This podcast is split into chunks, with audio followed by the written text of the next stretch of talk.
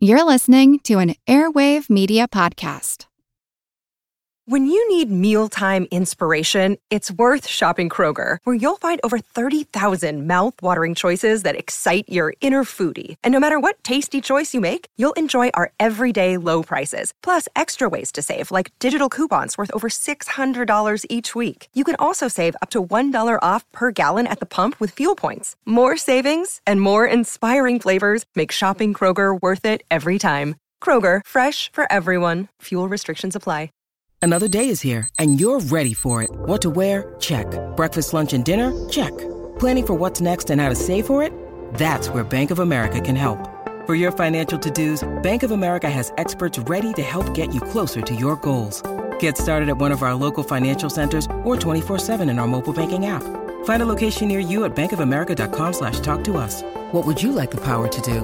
Mobile banking requires downloading the app and is only available for select devices. Message and data rates may apply. Bank of America and a member FDIC. This episode is brought to you by our Patreon members.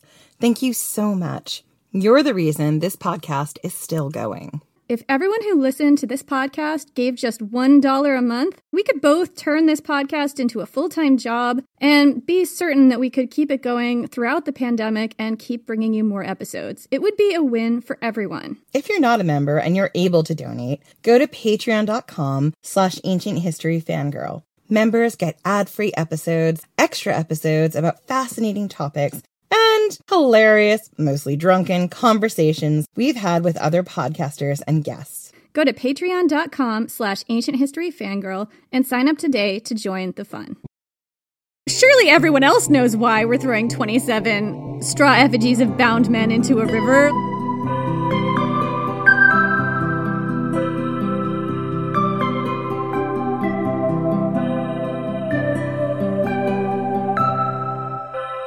It's been months since the siege started. You've gone from eating the last of your stores to eating rats in the street. It won't be long till you're eating your neighbors. You know how sieges go.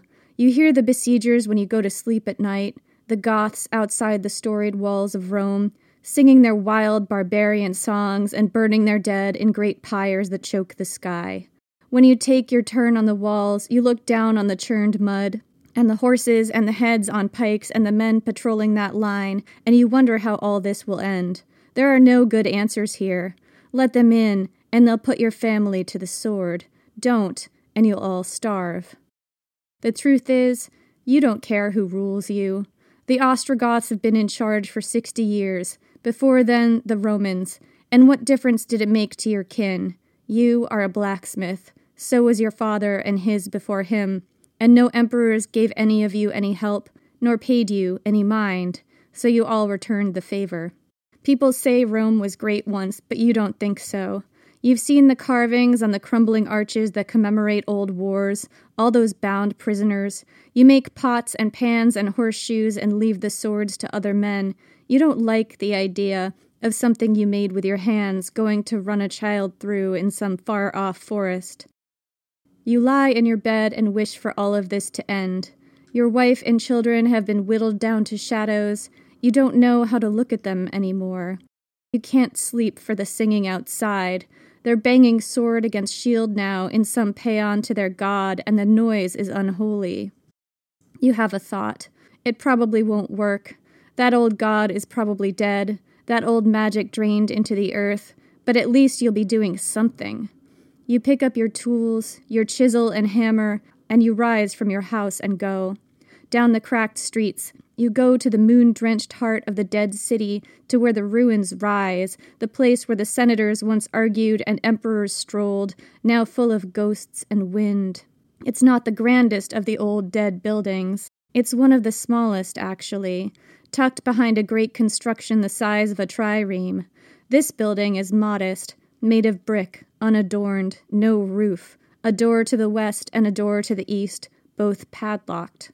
You've heard the stories about this building. Once its temple stood open for centuries, war pouring down from these open doors in an invisible crimson river that flowed all the way beyond the borders of empire. One of the emperors had it locked shut more than a century ago. But tonight you want the old Romans to rise, the real Romans, the kind that didn't flinch at death, You want them to rise and put their old empire out of its misery. So you kneel in the shadows, set your tools to the locks. They've gone rotten with rust, and it doesn't take long. In a moment, one has fallen, and then the other. You rise to your feet and you swing open the doors, and a chill arrows down your spine. The enclosure is flooded with moonlight and strange shadows. There is a smell of rot. Ferns grow high from cracks in the floor, and there, amidst the strange shadows and the ferns and the smell, stands the god, face to the west and face to the east, hands raised in unreadable gestures. You have a terrible feeling it's been waiting for you. A wind kicks up at your feet. It blows hard and then harder. So hard you can't breathe, you can't stand, you drop to your knees. And then it cuts off, and the air is dead as the breath in a corpse's mouth, and beyond the walls, the barbarians have stopped singing. You understand what you've done. It was just what you came to do. You've let loose the winds of war. I'm Jenny Williamson. And I'm Jen McMenemy. And this is Ancient History Fangirl. Minerva and Artemis, Jupiter and Zeus, Venus and Aphrodite. It's easy to get the impression that the Romans just adopted the entire Greek pantheon wholesale, appropriated the whole thing, and gave all the Greek gods new Roman names. But it isn't quite that simple. The Romans did appropriate gods from the Greek pantheon, or perhaps more commonly, combined the qualities of Greek gods with the identities of local gods that they already had, Venus, for example, was a local fertility goddess in Rome before she fused with Aphrodite to become the Venus we know today. However, the Romans also had plenty of gods in their pantheon who didn't come from Greece at all. Gods and goddesses who were 100% Roman original. One of those was a god named Janus, or as we like to call him, the Morning Father. Morning, Father! He is the god of the new year. This is going to drop on December 30th, so it's the appropriate episode for this moment. Yeah, he's the god of beginnings and endings and new starts and terrible 90s songs by Semisonic, you know. Closing time. Every new beginning comes from some, Comes from other, some beginnings. beginnings and, oh God, that was. T- we should stop. we should stop trying to sing in public. That was terrible. I know. Look, we can make an old year's resolution not to do that in the new year, but we're going to fail. We're gonna fail in the first two days. Anyway, Janus is the two faced god. You may know him from ancient Roman statues and coins, where he's very recognizable because he has two faces on his head one facing frontwards and one facing backwards. Sometimes Janus was depicted as having two faces, one on the front of his head and one in the back. Other times, he had four faces, entirely too many faces. But the theory here was that he had one face for each of the cardinal directions. Sometimes both heads or faces were bearded, mature men. Sometimes the one looking back into the past was an older, bearded man, while the one looking into the future was a beardless youth. And that to me is so interesting. I love seeing the different aspects of the gods. Like it just reminds me like sometimes Dionysus is like bearded and mature, and other times he's like very lithe and young and as if he's gotten a care in the world. And other times he's got his beard and he's got his mirth in his eyes. And even other times he's like kind of mature and bearded and he's got the big old belly from having all the wine. Yeah, it's like the the gods all kind of live out their timeline at once in this artwork in a in a weird and interesting way. yeah it's so fascinating. So as we've said, Janus was the god of beginnings and endings, of dual natures, of terrible 90 songs, of passageways and passage through time. He's the god of thresholds and doorways and gates, and the god of change, both concrete and abstract. He's constantly in motion. He's the god who's always just passing through. He's not the god of January, though. That was Juno, Jupiter's wife. Janus may not be a very well known god in the Roman pantheon, but in his time, he was considered one of the most important gods, perhaps more important than Jupiter himself. Today, we're going to tell you why. The mythology of Janus is weird and obscure, and it is not that easy to track down, guys. But I did track down a few things, and here are a few stories I found in strange, weird corners of the internet. The ancient Romans believed that Janus was right there at the founding of their city, that in fact, before the Romans arrived, even, he ruled the Capitoline Hill, which was where the city was first built. And to talk about his role in the founding, we have to go all the way back to the rape of the Sabine women. This is an ancient story of Rome's founding, and it is a really dark one. The reality is, the early founding myths about Rome are very rape heavy and they're very dark, and they're taught to your children when they're learning Latin at the age of, what was I, 10, 11, 12, something like that. You were you learned this at the age of 10?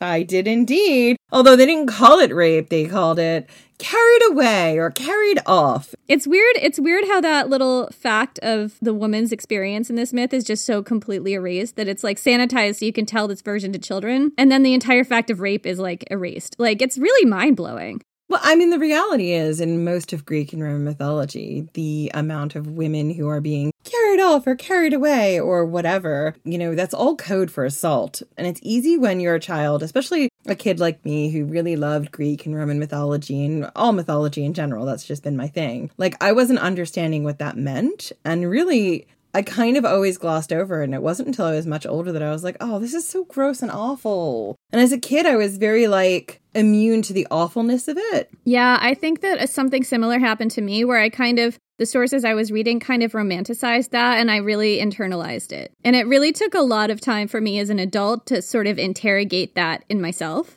Um, so, anyway, we're going to tell you what this myth is in case you don't happen to know it as we said, you've all been warned. This myth has rape in it. Basically, Rome was founded on a myth of colonization and rape, and that was celebrated as a story that was supposed to tell you things about how strong and warlike and enterprising and manly the original Roman founders were. They were really proud of this myth. So, according to the story, Rome was founded sometime in the 8th century BC by two twins who were raised by wolves and had the manners to show for it, Romulus and Remus. Although, I would posit that is not the wolves' fault. I think wolves are very well mannered and very well behaved. I think that probably actually is an insult to wolves. Wolves, wolves on Twitter. We think you guys have great manners. Please don't cancel us. We apologize to Wolf Twitter. wolf Talk or Wolf TikTok. Wolf TikTok. we love you guys and girls and non binary wolves. We love you all. Don't eat us, please. That's all we ask. And also, Romulus and Remus were dicks. It's not your fault. I mean, Romulus more so than Remus, but you know, we'll get there. he just didn't get a lot of chance because he died first. Let's keep going. By the time the events in this myth happen, Romulus had killed his brother Remus over literally a dispute on which hill to build their city on. And again, this sounds exactly like the sort of thing someone like Romulus would do.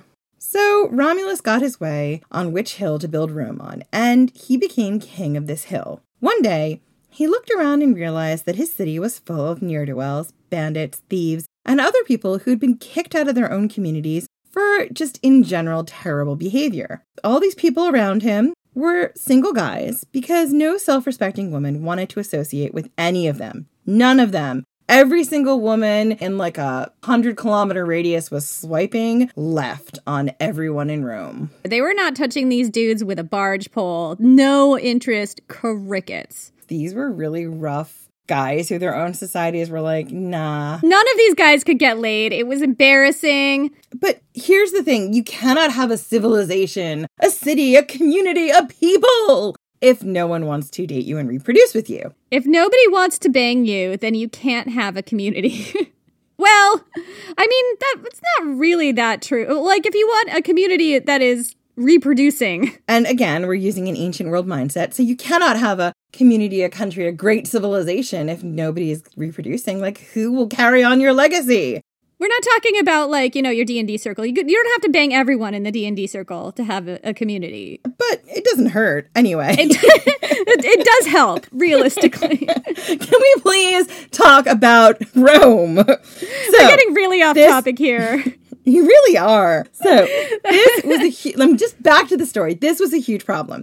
How was Romulus's kingdom of not very eligible single guys going to reproduce and become an empire? How would they become Rome? How? I ask you how. Well, the answer as always is through shitty, shitty means. Romulus's epic idea for solving his problem was to just take, physically take, women from a neighboring community.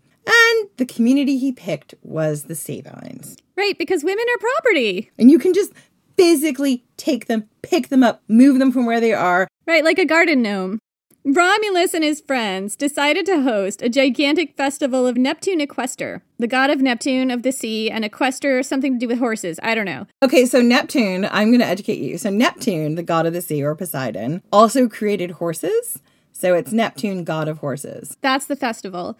There were games and competitions and maybe some horse races because he's the god of horses. I'm just making all this up though. There was probably some apple dunking and carnival rides and cotton candy and all kinds of fun stuff to attract people from surrounding areas. Romulus sat in the dunk tank. He's like, I know what's going to attract people. Dunking my stupid ass in this water. They were literally giving away free crowns and jewels and stuff. So all the women were like, okay, I could like this. Yeah, I'm here for this. I guess I'm free on Saturday, sure. I mean, everyone in Rome had had a bath. They'd all washed their junk. That's nice to hear. So, anyway, lots of people from neighboring towns showed up for the festival, including the Sabines. They were like, I guess I'm not doing anything else. Sure. So, according to the story, Romulus gave the signal to his mates by doing something complicated with his cloak or whatever. I guess he was like folding it around and then swishing it around himself like a cartoon villain or whatever. I don't know.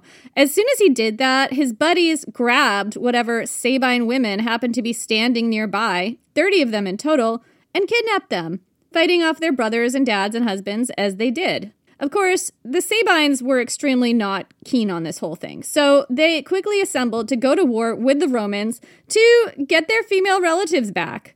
But this took some time, and by then, the Sabine women had been, ugh, I can't believe I'm even reading this, raped and forcibly impregnated by these Roman men and they stepped in between these two armies to mediate peace between their male relatives and the fathers of their children. And that's why women had such a reputation as natural peacekeepers in the Roman world. And that's why whenever I see that written down anywhere, I throw up in my mouth a lot. Yeah, I mean, so do I. I really feel for these women in so many ways because they're put in a real fucking impossible position here, right? They know that these men who have kidnapped them, who have forcibly impregnated them and raped them and everything else are brutal and gross and care nothing about life. And they know that their families are going to come after them and try to bring them home. So, what do they do? They either step in between these two armies and keep their families alive and maybe keep these Romans from decimating their village and their homeland and their people, because that's what the Romans would do in this point, or they hope that their their family can beat the Romans.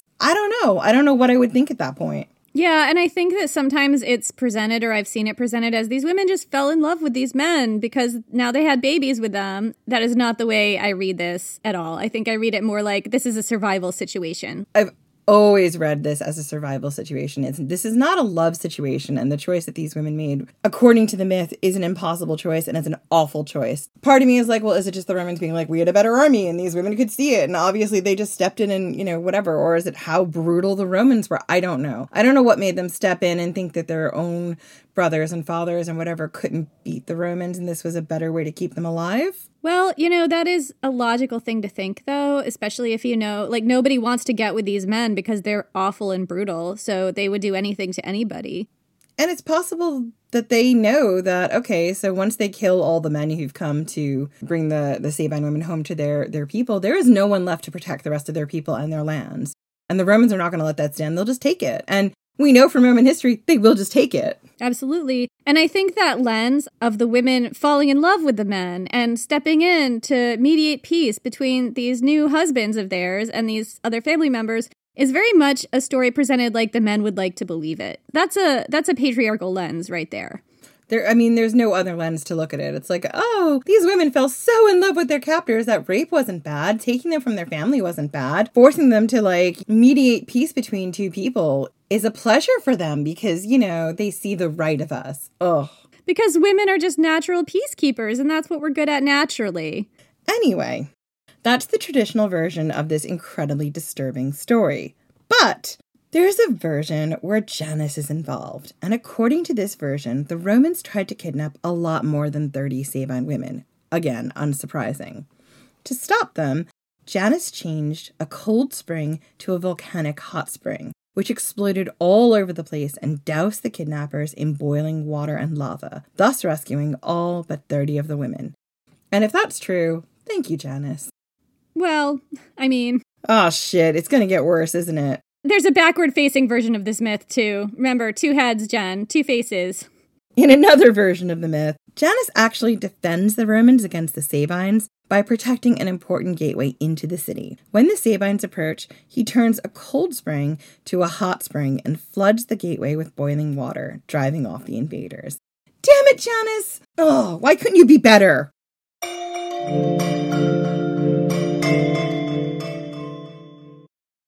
Hello, everyone. You may recognize me as Gabby from the History of Everything podcast.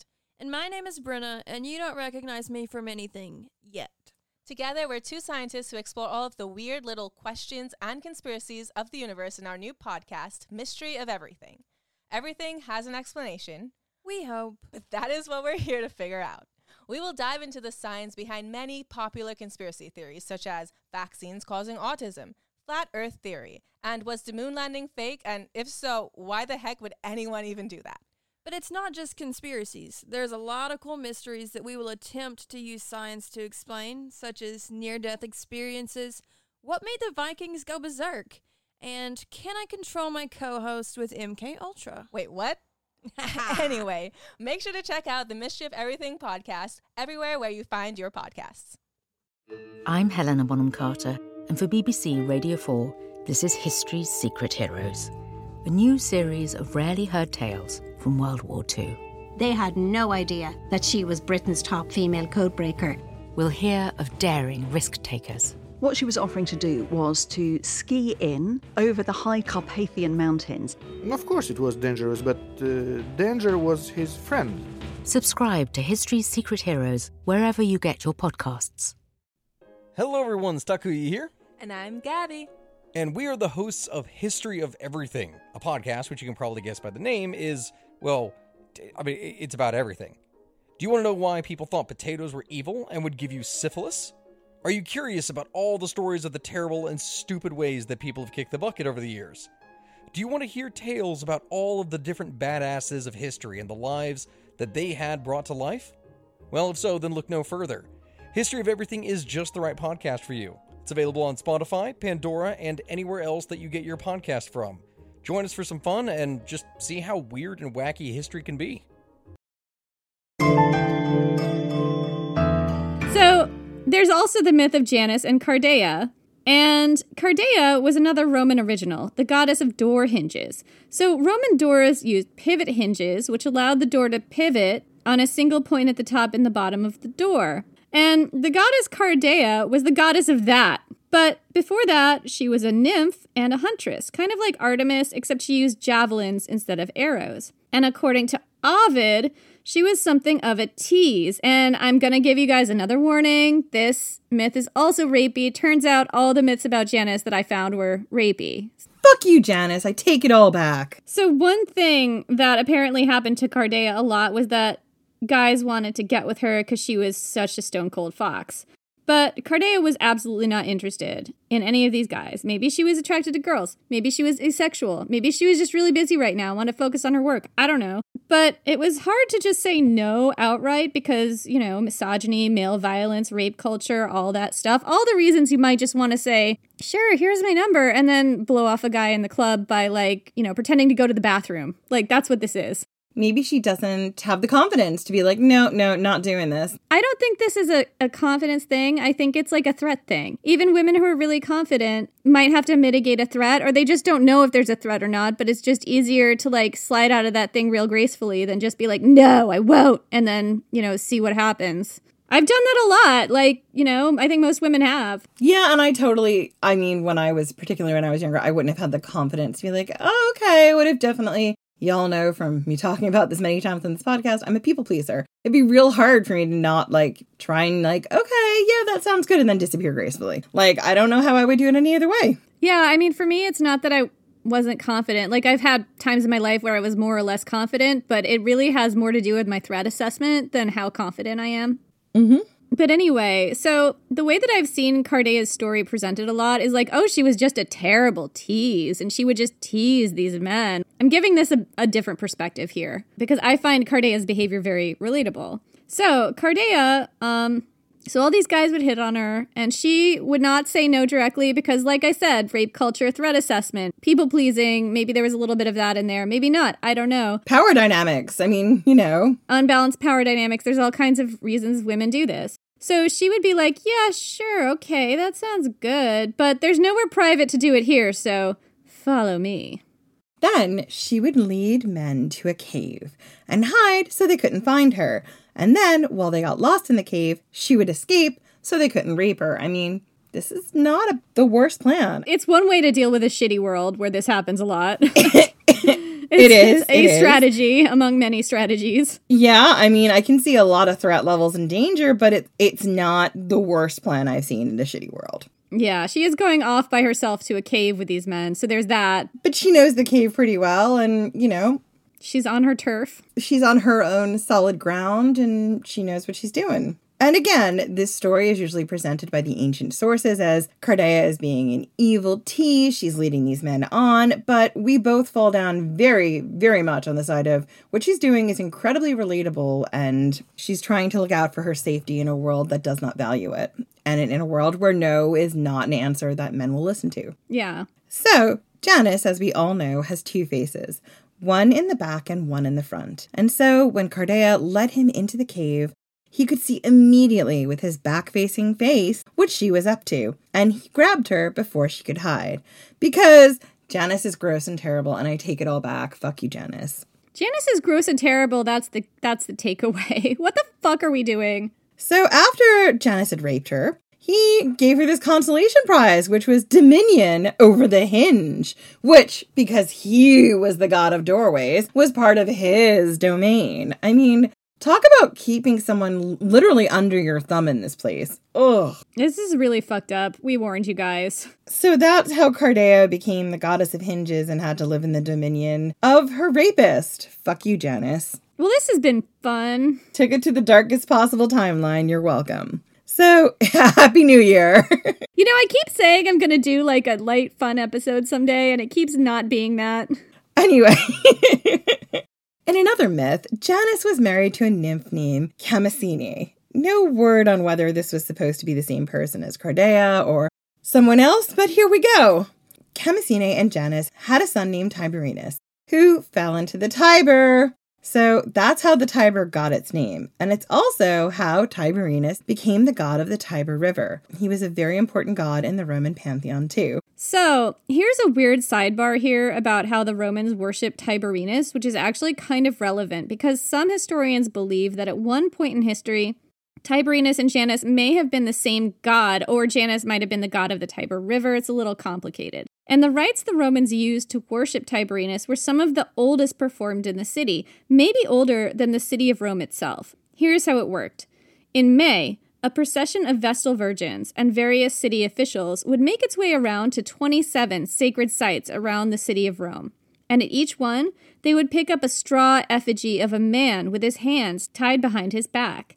These were called the Argei. When they'd collected all 27, they went to the oldest bridge in Rome, the Pons Sublicius, which, according to popular lore, was built in the 600s BC, but nobody really knew for sure because there was no record of when it was built. It could be a lot older than that. We don't fucking know. We're Romans. We have no idea. And they tossed the dummies, the Argei, into the water. It's said that by the time of the early empire, Augustus's time, this ritual was so old that people had completely forgotten the meaning of it or what it was supposed to signify, even though they still practiced it. And that's kind of on point because it was true for Janus as a god as well. Which brings us to how Janus was worshipped. And I just think that that story is so cool because it seems like at some point there was some kind of human sacrifice element that involved people getting tossed into the Tiber. You know, it's one of those things where, like, I don't know, I grew up, as I've said before, very religious. And there are certain things in the religion that I grew up with that you just do and you don't ask questions about. She still worships the Roman gods.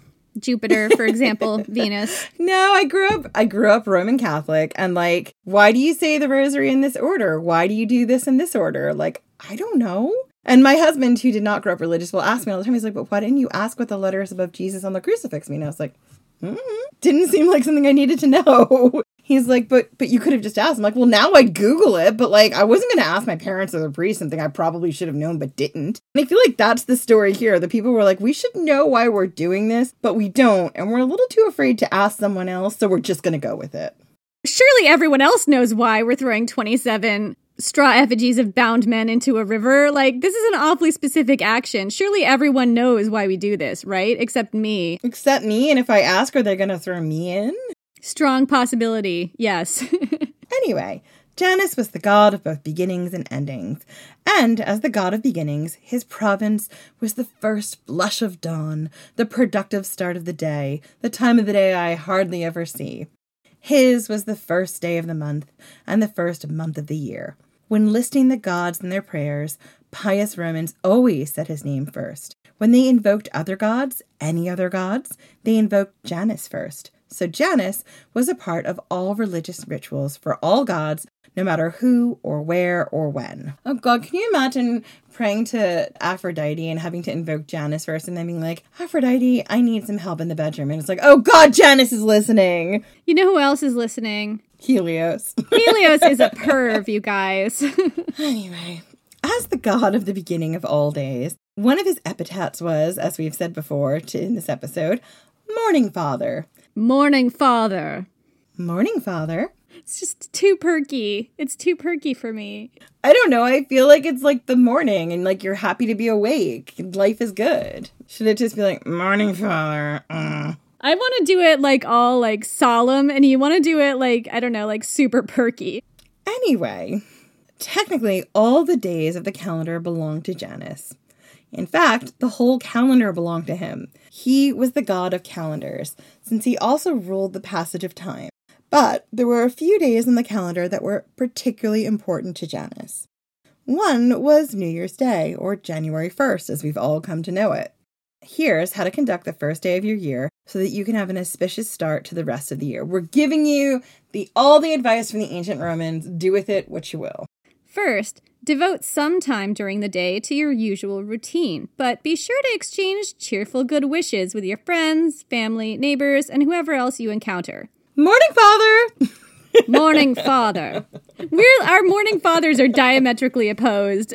Yours is like, so you're like a very formal small child who's like, Morning, Father, I must now go and work on the ranch or be sent off to boarding school. And I'm like, Morning, Father, gonna go work on the ranch, or maybe I'm going back to boarding school. We're both in Oliver Twist, but we're just different orphans. Apparently. anyway, so you're also supposed to exchange gifts, but nothing too expensive, just small things. Dates, figs, and honey. And I tell you what, I would love it if people gave me dates, figs, and honey on New Year's or Christmas. Just that sounds awesome. I don't like dates and figs, but I'm here for that honey. Anyway, people would also exchange strene, or twigs from the sacred grove at the top of the Via Sacra, which was the main street of Rome, dedicated to the goddess Strenia, who was the goddess of the new year. She was originally a Sabine goddess. There was a lot of overlap here. Makes a lot of sense, the Sabine goddess, and how we've like looked at how the Sabines are associated with Janus, was the goddess of the new year and is now, you know, mixed into this ceremony.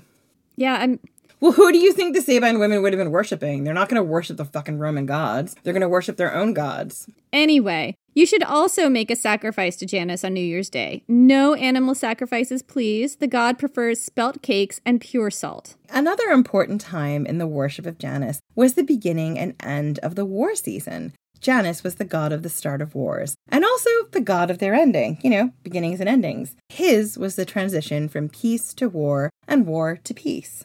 The ancient Roman war machine was seasonal. War season lasted from March to October. This is why Julius Caesar surprised everybody by kicking off his civil war in the winter. This was just not done for a variety of reasons, including the safety of yourself and your troops. So, two important rites to Janus occurred in March and October to mark the beginning and the end of the season of war. These were the rites of the Salii.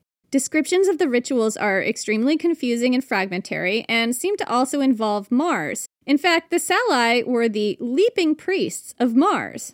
In Roman lore, these rites were introduced by King Numa, who was a mythical king of Rome who lived prior to Rome becoming a republic. He was, I think, the successor to Romulus, I think. And most of what we know about the history of Rome prior to the time of the Republic is mythology. They had this mythical king period that is not backed up by any archaeology that I'm aware of. Rome existed for three or four centuries roughly before becoming a republic in 509 BC, and historians and archaeologists are not 100% clear on exactly who was ruling when and what they were up to. But there's all these myths about people like Romulus and King Numa and Cincinnatus. Cincinnatus! So, Numa, as I said, was, I think, the second king of Rome, so he was almost as ancient as Romulus. But the roots of this ritual may go back all the way to Mycenaean times. The Salii, the leaping priests, were 12 young men from patrician families dressed in extremely old fashioned armor, including embroidered tunics and breastplates, a short red cloak, and a bronze shield shaped like an ancient Mycenaean figure eight shield. Some historians believe that the rites involved a very ancient war dance, and this would make sense considering the Salii were leaping priests. But it seems clear that this was a ritual from very deep prehistory, with an original meaning that had been lost by Roman times. There were, and still are, a number of janai in Rome, freestanding archways that were kind of ceremonial gates, specifically for lucky entrances and exits. Roman armies always made sure to march through a Janus on their way to battle, and there were right and wrong ways to do this. Yeah, I tried to find an instruction manual of some kind for a right and wrong way to march through a Janus. Like they have these, you can still see some of them in, in Rome today. These archways that were there for auspicious entrances and exits. Normal people could walk through them, but also they sent armies marching through them on their way to campaigns. And I couldn't find any details about how to march through Janus and how not to march through Janus. If anyone knows anything about it, please let me know. If there's enough info, I would do a Patreon episode on this easily because it's interesting, but I don't know that there's enough info to fill up a Patreon episode. Anyway, so one detail I could find was that it was considered essential for returning armies to march through a Janus when they were back from war in order to reintegrate them into society. Although, how this worked with the various laws and prohibitions barring Roman armies from entering the city of Rome and sometimes the entire Italian peninsula, I have no idea, and I think those rules were just around to be broken anyway. So, I have thoughts. I have two thoughts on this. Ready? My guess is when they were like entering these gates, particularly, it might have been a checkpoint. You might have just had to give over your arms as soon as you got in. There might have been someone there collecting it and putting them under lock and key. And, you know, you were a soldier in the city, in the capital, but you were not allowed to have your arms. I also have thoughts on that because you had all those triumphs where people would march in their full military regalia, presumably through these arches. And then at some point in time, you would not want all of these armed soldiers to have that gear. So there would have had to have been a place where you then took that gear back from those people. I think there's something to the ceremony of a triumph, you know, because I think, I'm not 100% sure, I haven't figured this out, but I'm assuming that part of the triumph involved marching through a Janus at the start of it. So that would have been like a ceremonial reintegration of this army to peacetime or to civilian society, is a thought of mine.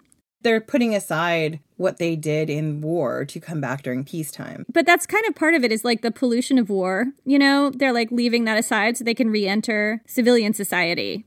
My other thought actually has to do with the exiting the city through a Janus when you're going to war.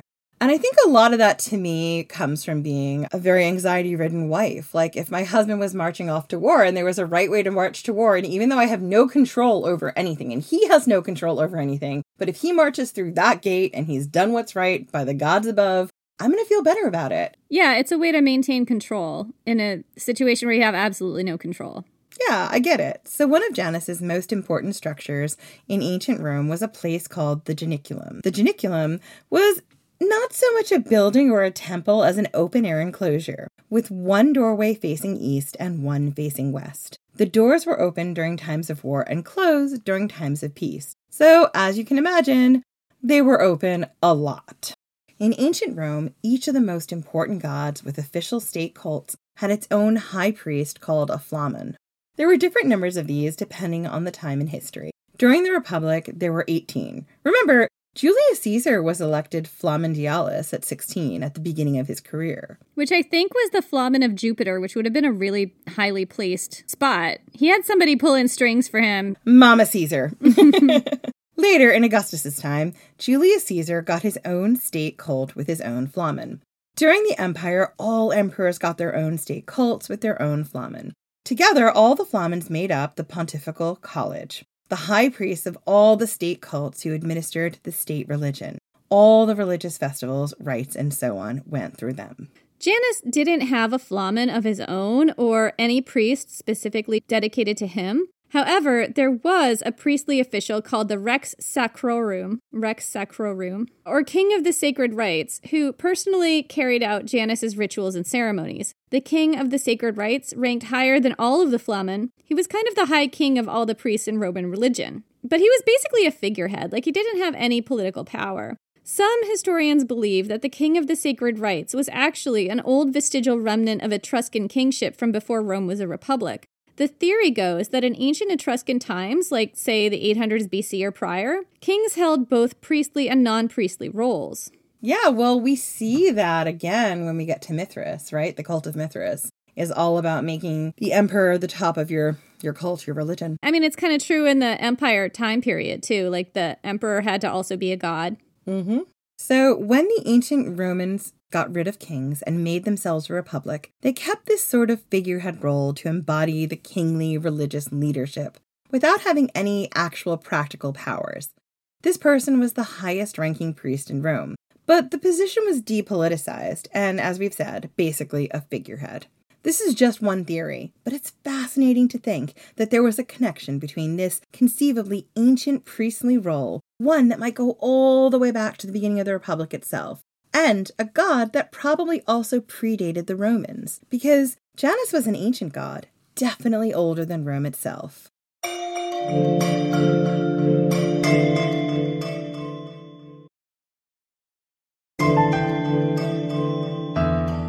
Some historians believe that Janus was once an important sky god or creator god in very ancient times. Maybe he was worshipped by the Etruscans or the Latians or whoever you can consider the predecessors of the Romans to be. Janus may have had ancient origins indeed, going back thousands of years to an old Proto Italic or even Indo European predecessor. There are some clues about the nature of this god as the top god of all the gods, the daddy god, the morning father. We find these clues in Janus's epithets, preserved in fragments of ancient Roman writings from Macrobius and Varro. These cultic epithets are they're kind of little nicknames. Janus isn't the only god in the pantheon that has them. A lot of gods have them, goddesses too. These cultic epithets are extra names that Janus and most other Roman gods have, and goddesses, that give clues about what facet of that god the people are worshiping right then. When we don't know much else about how a god was worshipped, these names can give us valuable windows into how they were perceived. Some of Janus's cultic epithets include Pater, gatekeeper, keeper of time, most powerful and best of kings, father of the gods, and so on. Another was Divum Deus, an epithet in extremely ancient Latin that meant god of gods or the god's god. So, Janus's mythology, even in Roman times, was fragmentary and contradictory. He was the god of passages and doorways, keyholes and thresholds. His symbols were the staff and the key. He was said to be a god of money for some reason, and the very earliest coins ever printed in Rome had his two faced head on them. He could be found at all corners of the earth. But some Roman myths say he was an original king of Latium, who brought learning and civilization to his people. Other myths say that he was the original creator god who made all the other gods, just as he was there at the beginning of Rome's founding, he was there at the beginning of all existence, and he will be there at the end. In a way, Janus was the god of everything, and he was everywhere in Roman religion, baked into the seams, part of the background static. But he didn't even have his own flamen and state cult, which is weird. My theory, and I'm not the only person who thinks this, I'm not making it up this time, is that even the Romans didn't really get Janus, as he was so old that most of his mythology and significance had been lost to time or changed. The Romans were superstitious people, known for clinging to ancient traditions just in case, even when they no longer fully understood them. According to Rabun Taylor in their article Watching the Skies, Janus, Auspication, and the Shrine in the Roman Forum, quote, Janus, like so many ancient gods who lacked the grace of a story, was a messy concrescence of scraps fallen from the table of memory. His incoherence was the cause of some puzzlement in the Roman imperial era, and so he was periodically subjected to reassessments by master yarn spinners like Ovid, or by cosmologists and philosophers seeking to find profound symbolism in his duality. Janus was linked with Saturn in some mythology. There are fragmentary myths that say Janus, as a founding king of Latium, agreed to share his kingdom with Saturn in return for Saturn teaching him agriculture. The Romans named a hill near the city of Rome the Janiculum, or the Janiculan Hill. It's not one of the main seven hills, but the Romans also believed that Janus occupied, or had once occupied, one of the most important hills, the Capitoline Hill. The other Janiculum, the roofless enclosure with the door at either end that the Romans left open during war and closed during peace, that stood in the Roman Forum, and it may have been one of the oldest buildings in the Forum. And tracing the history of the Janiculum may help us trace the history of Janus's worship in Rome. The Janiculum was not a very big building. It was just big enough to hold a small bronze statue of Janus. Pliny tells us that the statue was making very distinctive gestures with his fingers that definitely were not flipping you the bird, but nobody knew what they meant. Totally were. Probably. Absolutely. Pliny speculates that the gestures were meant to symbolize the number 355, which is the number of days in the most ancient Roman calendar. I mean, keep believing that, Pliny. Keep telling yourself that. According to the scholar Procopius, quote, the temple is entirely of bronze and was erected in the form of a square, but it is only large enough to cover the statue of Janus, of bronze and not less than five cubits high. This building may have been built of brick with bronze over it. A fragment of its brick walls still stands in the Roman Forum near the Basilica Aemilia, which was probably built several hundred years later. The important thing wasn't what was inside, but its two gates facing east and west, According to Roman lore, when the gates were closed, they held in discord and fury, the gods, and when they were open, they unleashed them on the world, and Rome was at war. The Janiculum was kind of a weird building. The Romans themselves didn't seem to know exactly when or why it was built. Their mythology says that Romulus built it himself in the 800s BC, after the Romans and the Sabines became allies, to represent that gate that Janus had filled with hot water to drown the attacking Sabines in that version of the myth. I'm sure the Sabines just wanted to relive that all the time. Fuck you, Romulus. Anyway, moving on. There's another myth. just, I can't. There is another myth that Numa built it. Quite a bit of Janus lore in ancient Rome goes back to Numa. According to Livy, Numa built the Janiculum as part of a project to civilize the violent, warlike early Romans. His larger aim was to get everyone to calm the fuck down by making them more religious, because that's gonna work. I don't know any wars that ever started over religion. Numa had a bunch of temples built, established priesthoods and state cults, and promoted participation in festivals to encourage people to be more religious and keep people busy doing non war things, whatever those things were. The Janiculum was said to be Numa's grandest building. You mean you want us to do non war things? Because it's it's it's it's all war and committing genocide and war crimes. Psychological torture? Is that what we're talking about? now we're talking. and he was like, no, no, no, no, no. It's not what I'm talking about. But could it be? oh, good lord. Moving on. Numa and Romulus are both mythical, but this would, theoretically, if this was based in some kind of measure of truth, give the Janiculum a date of around the 700s or 800s BC, maybe. It would also make sense if Janus, or an older ancestor of Janus, was already a very powerful god in the area, and the new Romans wanted to make sure they honored him in their new city so he wouldn't, like, smite them or whatever. Again, didn't we see this during um, the Roman conquest of Britain with Camulus? Absolutely, yeah. It's, you know, appropriating local gods. Yeah, and, and also making sure that you appropriate them in such a way that sort of you've honored them so that they're not angry with you. Yeah.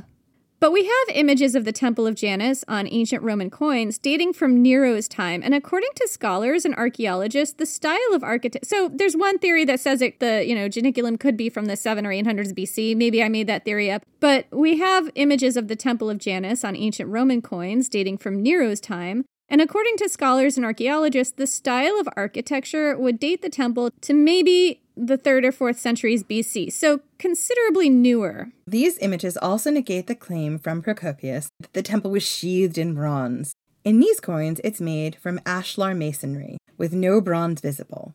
The assumption is that the inside walls might have been bronze plated. Also, Procopius was writing from the 500s AD, so he lived almost 500 years after Nero did. Maybe the temple was sheathed in bronze by his time, but probably not in Nero's.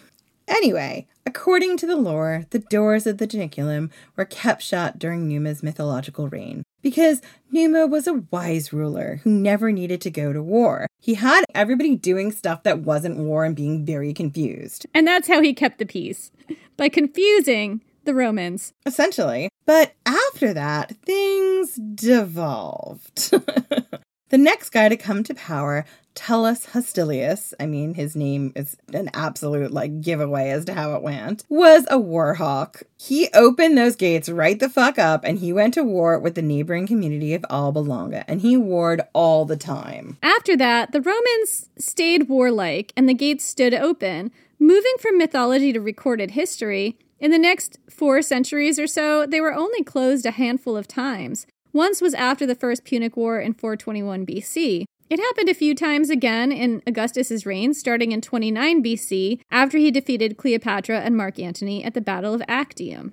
Apparently, if an ancient Roman emperor did happen to close the gates of Janus, he would make a giant stinking deal about it. He'd mint coins to commemorate the affair, and then he'd open them right back up again because he wanted to go to war again. Oh, yeah, 20 minutes later, because again, the people were like, wait, what do we do? Do we build more siege towers? Do we do we march for 20 or 30 miles a day and then build a whole camp and then dismantle it in the morning and then do it again the next day? What do we do? And you know what the army will do when it's confused about not being at war. Eventually, if it gets confused enough, it'll kill the emperor and make somebody else emperor. You gotta keep those boys busy. So, Augustus was not a huge fan of war himself. Oh, really? No.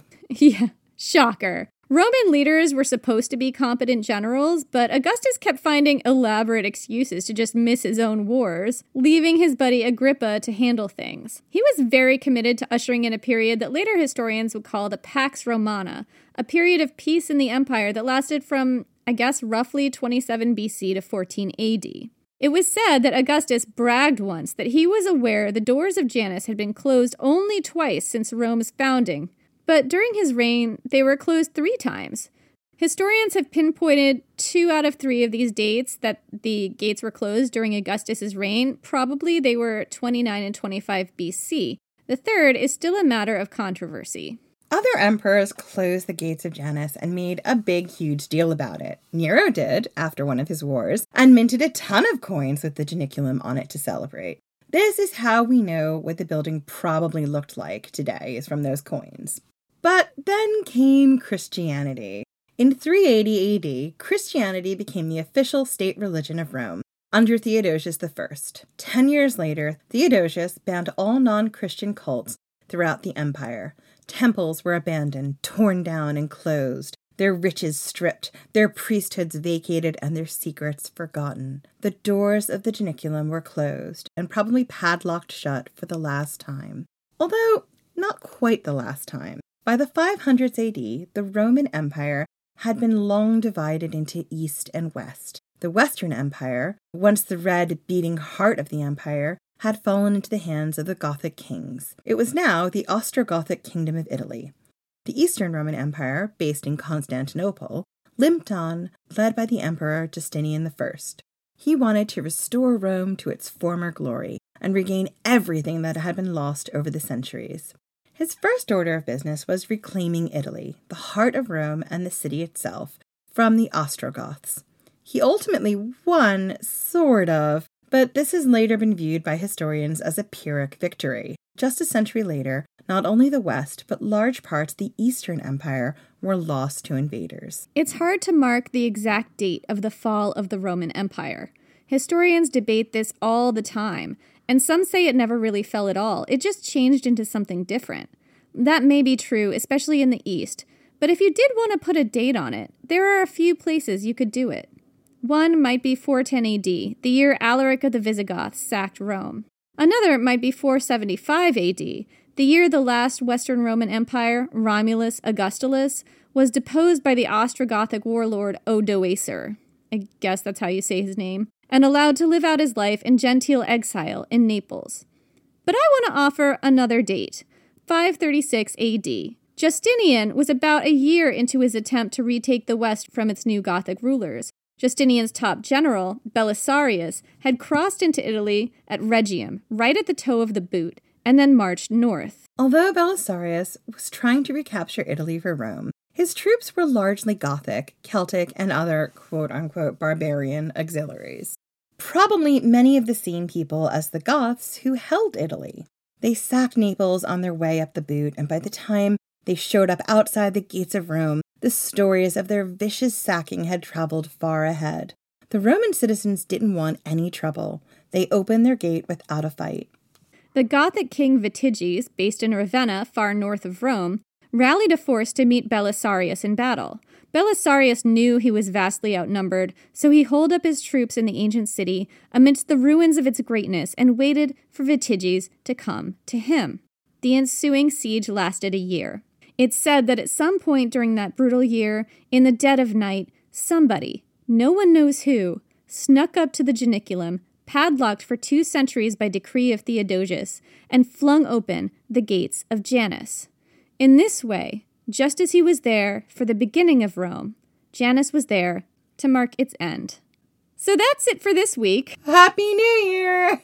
Happy New Year, everyone! Yeah, we hope that all the things that you wish for and work for in 2022 come your way. We wish you just a wonderful new beginning and, uh, you know, kind of ignore Janus's head that's still looking at 2021. Anyway, join us in the new year. When we talk about whatever we're talking about next, it's 2022. We have no idea. It's going to be a continuation of this incredible season that Jenny has put together and I've helped with. And I'm working at the second half of the season. I'm working on a lot of Sex Magic and Helen of Troy stuff. So I'm super excited for what's coming. So, um, where can they find us online, Jen? So you can find us on Twitter at Ancient Hist Fan, and you can find us on Facebook and Instagram at Ancient History Fangirl. And as you may or may not be tidying things up to end your year and start your year in a lovely new way, please consider leaving us a five star review if you like what we do. They do actually make a difference. We don't ask for them that often, but it would be great to get some new ones to start 2022 on the right foot. We also have some Patreon members to thank, don't we, Jen? We do, and that's also a plug if you would like to support our Patreon. You know where you can find it on our website or patreon.com slash ancient history fangirl, where you will get lots of extra content and episodes that you don't get on the main feed. So, here are some Patreon members to thank. Apologies to anyone whose name we mispronounce.